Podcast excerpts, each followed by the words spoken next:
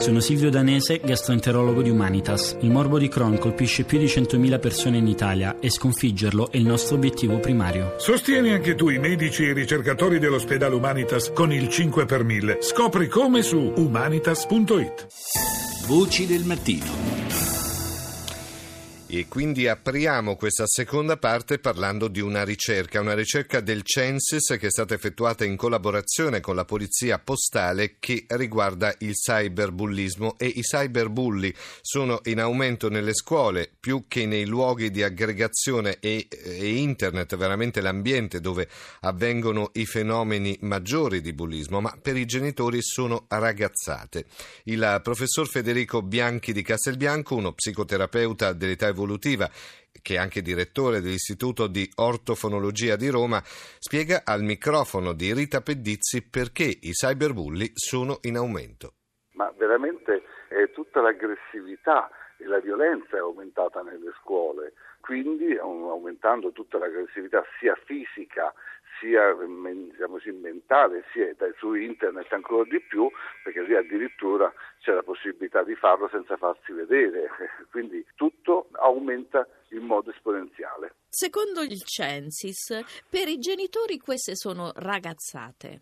Sicuramente questo è il loro pensiero, però dobbiamo essere un pochino più chiari. Per loro tutto ciò che fanno i loro figli di negativo è una ragazzata e se qualcuno gliele fa notare, la colpa è di chi gliele fa notare, non è mai la colpa dei figli che combinano delle situazioni veramente difficili e anche da accettare oltre che da sentire. Problema è che il genitore nel momento in cui squalifica l'operazione, l'attività, il fatto anche vandalico fatto da ragazzo violento, praticamente si crea automaticamente un alibi.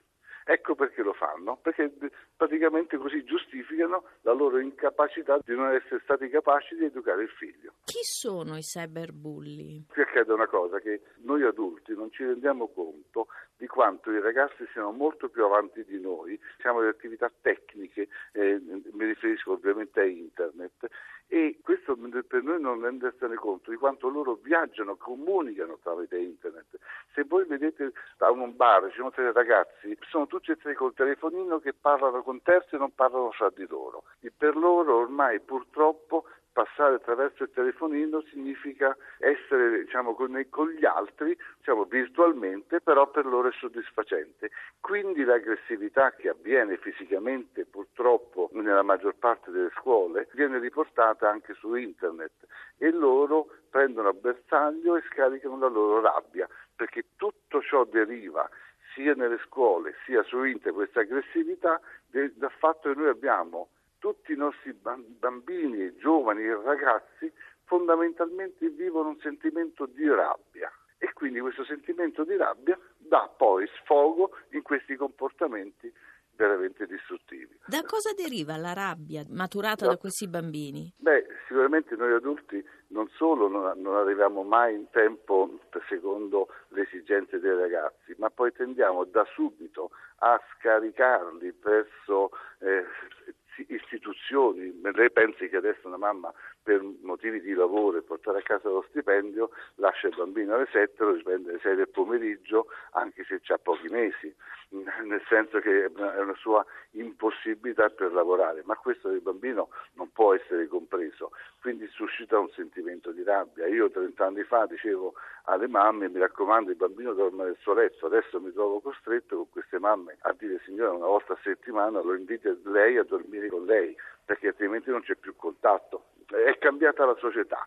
Quindi noi purtroppo adulti andiamo col metodo di 40 anni fa e invece i bambini e i ragazzi vivono la società attuale che è molto più dura della nostra. È più pericoloso il web a questo punto o questo atteggiamento dei genitori che declassano i pericoli in ragazzate?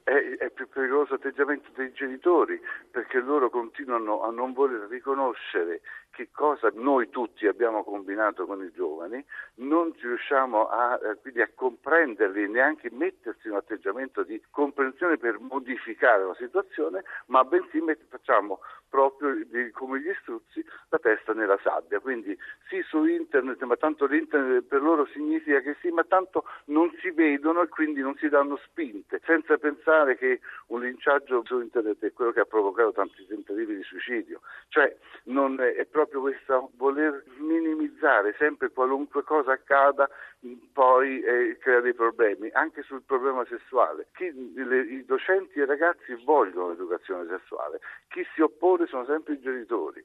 Questo per far comprendere che loro preferiscono non sapere e che ci sia una certa ignoranza che poi dicono tanto si risolve da solo. Una frase tipica dei genitori se il bambino ha 7 anni, 8 anni, 5 anni, gli dicono vabbè tanto tu sei grande.